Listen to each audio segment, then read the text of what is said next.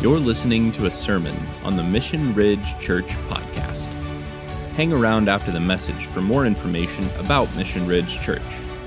Sermon notes for this message or any of our other messages can be found through our website, missionridge.church. Merry Christmas. Thanks for joining us today.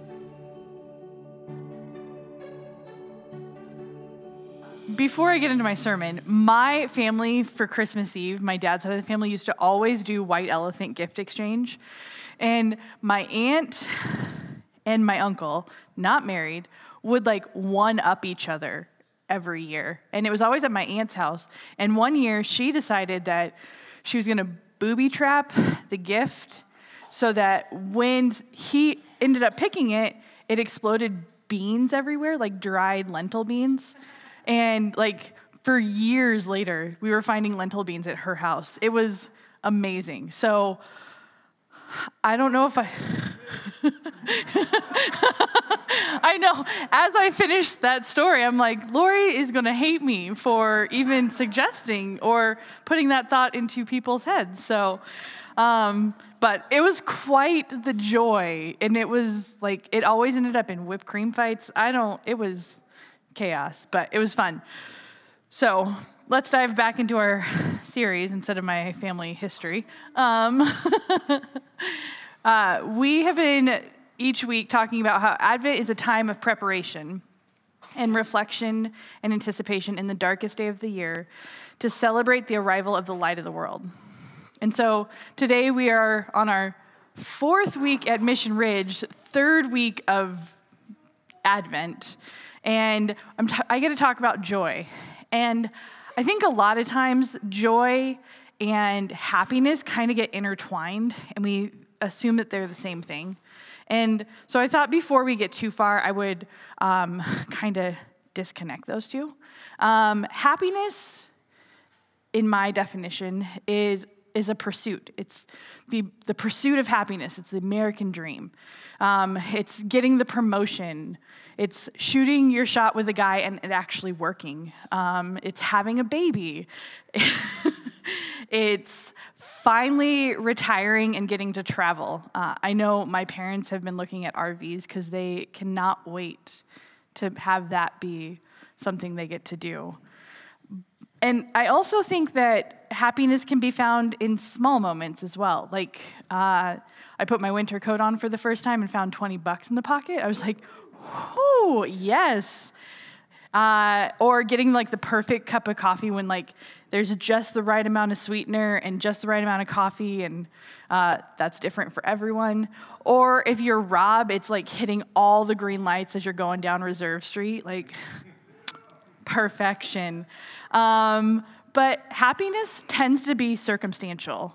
It, it's like Shonda and I got in a very heated discussion a few weeks ago. And she's like, You don't care about my happiness. And I'm like, You're right, I don't. Uh, I was like, I can care, care about you being healthy and whole and emotionally like mature. Uh, happiness for you is the cup of coffee was good, and then you got a stomach ache from the cup of coffee, so you're not happy anymore. Like, and I think that's kind of like for teenagers, it's definitely like this, but it still kind of is like that for adults too. Like, we still have this circumstantial happiness. And so, um, before we fully dive into joy's happiness, I thought we would look at the book of James. And it says, Consider it joy, my brothers and sisters, whenever you face trials of many kinds, because you know the testing of your faith produces perseverance. So, I read a book this week. Um, I'm going to share my nerdery with you guys. Um, I read the number of books for the year I'm turning every year. It's one of the things that just makes me so happy. Uh, so I'm turning 39 in May, for 2021, I'm this close to reading 52 books. And I'm like, oh let's do it uh, so i'm reading like as many like short books as possible so I had this um, short booklet that came out from a uh, pastor out of Portland. Um, his name is John Mark Comer, and it was a 30 page book. And it was on joy. And I was like, oh, I didn't mean to like pick up a book about joy as I was, um, but this is his quote about joy. The joy James is talking about here is a far cry from the American pursuit of happiness. It's a joy that, while not aloof or unaffected by circumstance, goes beyond them. It does not require our external world to be okay in, for, in order for our internal world to be okay. It's a joy that can only come from one source participation in the inner life of the Trinity. It's a joy that we see on display in the Trinity's second member, Jesus, who said, That my joy may be in you and that your joy may be complete. See, joy isn't based on external circumstances. It dwells within us.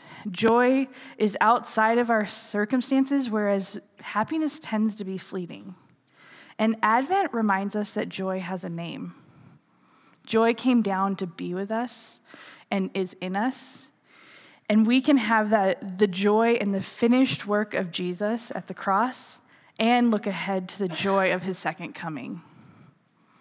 Uh, so I just love that joy is in us. Uh, um, a few weeks ago, I was supposed to share my story of um, being a foster parent and the fun of that. And um, then I got sick, so Logan referenced it, but I thought I would share it here because it definitely highlights joy and the way it intermingles with sorrow. Um, so in 2016, I became a foster parent.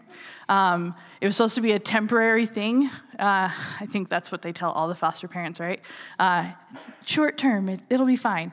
Um, but the time frame was always changing. So over the 10 months, the girls were going to be reunited with their family, and then they were going to stay with me.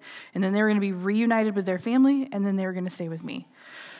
So at the end of November, I was told that they would be moving back home in January to live with their family. Like that, it was finally like it was going to be done. So I knew that I wanted to make this Christmas special.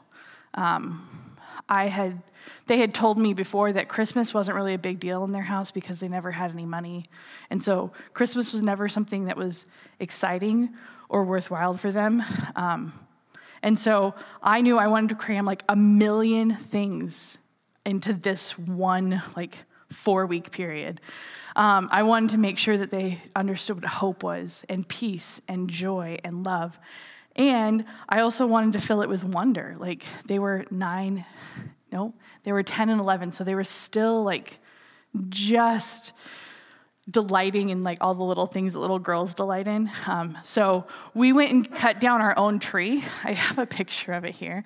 Um, I am pretty sure we were not on public land there. So um, I I should have it should have clicked because we walked over a like a barbed wire fence to get to the tree. but um, and then I had them watch Charlie Brown's Christmas for the first time and um, White Christmas, which they did not understand why I liked it so much, and I'm like because it's the best movie ever. Um, we went hunting for the best Christmas lights display, which if you're wondering, it's Nicole Street up in the Miller Creek area. They have a whole street. Um, and I couldn't wait to take them to a Christmas Eve service because I was concerned about them having open flames, but I was excited to share that hope of Jesus with them. Um, there are more pictures. Um, so, uh, but even in the midst of all the, the silliness and the fun, my heart was breaking because I knew that they were going to be going home and I also knew that their home wasn't safe. Um, and so, but often fo- being a foster parent means that your heart gets broken so your kids' hearts can heal. Um, and so, this Christmas was my first experience of that breaking. But it was also my first experience getting to pass on traditions and excitement. And um, I was so, I had so much fun just having everything on their list checked off. And um, we did um, matching Christmas, I almost said outfits, but Those are pajamas. Um, and they loved them, as you can tell. Um, and so I was told that they were going to be with me for Christmas and that I was going to have the Christmas break with them, and then after that, they were going to go home. And then four days before Christmas, they're like, never mind, that's changed. The girls are going to go with their family, and they're going tomorrow. Okay, so I like booked it into gear, and that night became Christmas Eve, and um, I had the girls open their pajamas, and then they got to open one more gift, and uh, they had so like they were squealing and like um, screaming over like an RC car that cost me like ten dollars, and like I didn't want to spend too much money on a hydro flask for Shondea because I knew she was gonna lose it. yep, uh, she's lost like six since then. Uh, so I bought her like the smallest hydro flask I've ever seen, and I was like, "Isn't it so cute? It's like the perfect size for you to lose later." Um, Yeah, uh, and they like I have a video of them, and they're just like, you, yeah, it's pure unadulterated joy, um, and so. But the whole time they're opening presents and we're enjoying the Christmas tree and we're enjoying the joy of Christmas. There's this sorrow of knowing that they're going to be gone tomorrow. Knowing that they're leaving, and I'm fully embracing the fact that this is our only Christmas together. Um, Haley it was smaller than that bear, uh, and she would carry it on her back. it was great. Uh, so the next day, after having this wonderful, amazing Christmas Eve and letting them open all their Christmas presents at like four in the morning, they woke me up. Uh, I dropped them off at their family for two weeks, and um, my mom was ready to fly me home for Christmas, which, as you can imagine, that ticket was not cheap. And I was like, no, mom, I'm going to stay here. I want to be close in case they need me. I, I feel like I need to be close. And so I spent Christmas Day crying and grieving the fact that they weren't with me. Uh, I watched Star Wars like all day. um, but then I went over to Jen's house and we played games and got to eat delicious food. And I went up to Bigfork and hung out with my best friend and her family. So, like, even in the midst of the sorrow, there was joy. Um, so, even though it was one of the hardest Christmas seasons I think I've lived through, it was also one of the sweetest. It didn't go at all like I expected it to. Um, but it was the first time I got to pass traditions and create Christmas memories with them, which was so sweet. Um, uh, and as many of you know, the girls didn't end up leaving. So, really, that was the first time of this like joy and sorrow kind of intermingling and having to work together. And it makes me think of the movie Inside Out um, if you've seen it, like joy is like trying to push sadness away the whole time. And then like once they like learn how to work together and how she learns how to accept sadness, it's like this sweet, there's this sweetness. Um, and I think there's been a lot of times in the last almost six years of being a foster parent where I've, I've wondered why. Like, why are these there are these trials? Why is there this constant sorrow that it seems to be? And I think we get the answer to that further down in James. So I'm going to read the first part again and just keep going. Um, Consider it pure joy, my brothers and sisters, whenever you face trials of many kinds, because you know the testing of your faith produces perseverance. Let perseverance finish its work so that you may, may be complete mature and complete, lacking in nothing. Uh, we consider the trials and the sorrow joy because of what it produces in us, because of how God gets to mature us through it. Um, the Greek word here for persevere is hypomone, which means persevere, endurance, steadfastness. It's like this resiliency to continue going, even when it's hard. It's an inner strength that comes from the Lord and that keeps us moving forward even when we might be ready to stop. And it's not like this pull yourself up by your bootstraps and just power through. It's like a hope that sits on you and like sits in you, not just for the future, but for today. And I think we see that most clearly in Hebrews 12, where it says, Let us run the race with endurance, hypomone, the race that lies before us, keeping our eyes on Jesus, the source and perfecter of our faith, who for the joy that laid before him endured a cross and despised the shame, and has sat down at the right hand of God's throne. Again, we see that joy isn't about hap- happenstance. It's not about those happy circumstantial moments. It's about perseverance. It's about remaining connected to the Lord in the midst of trials. The joy set before him. I don't think the joy set before the Lord was just getting back to being on the right hand of God. I think the joy that was set before him was you and I. I think he looked at us and said, You are the joy that I am doing this for. Uh, in almost the six years that I have been a foster parent, the trials and sorrows have been numerous. Um, I have out- outlasted many counselors and caseworkers who just won't even work in foster care anymore because of this case. And I think the only reason I've been able to continue is because I know that I have the Lord with me, that I have his perseverance, that he has given me the strength. And honestly, I sit out here, or I don't sit out here, I see you sitting out there, and I know that this year's been, and I know that there's been trials that you've faced this year that have been difficult. And I want you to remind, to remind you that keep going, keep persevering. The joy of the Lord is your strength. And I think that's a beautiful reminder of our implication this week. Advent reminds us that joy is not dependent on our circumstance. Our joy comes from the Lord.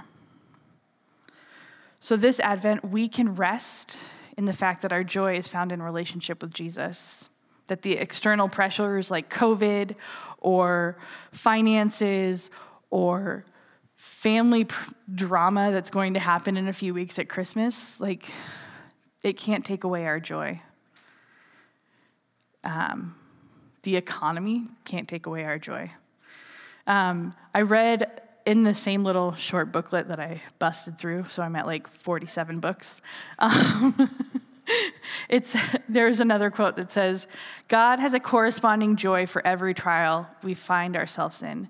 This joy we have, the world did not give to us. The world cannot take away.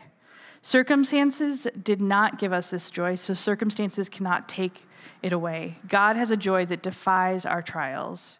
It's from Charles Dates. So, I have a few advantageous action steps. When I practiced this like sermon a few times, every single time I butchered advantageous. So, I didn't even need to tell you that. Welcome. Um, so, the first action step is to create space to feel the full range of emotions. Um, don't check out, persevere. Like, uh, I don't really like sitting in hard things. So a lot of times I will turn on Netflix. I can check out then. Um, or I'll deep dive into a book. I'm really good at that. Um, or there was a season that um, on my Sabbath, I would go have coffee with Jen. And then I would be driving up the hill to head home, and all of a sudden I'd get to like Chief Charlo because I live above Chief Charlo, and I'd be like, oh, I need to go somewhere else. Like, I did not want to be at home alone.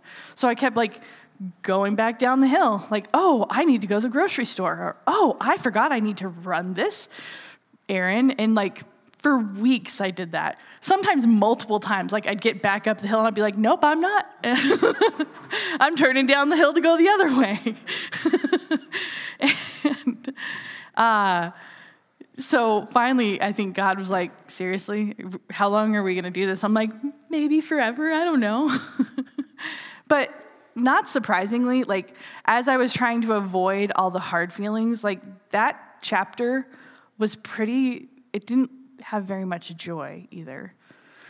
Because I kind of felt like I was going through the motions, which our first week, Logan talked about when you compress things like an audio, it makes it sound a little distorted. And so you can't hear the full range of motion.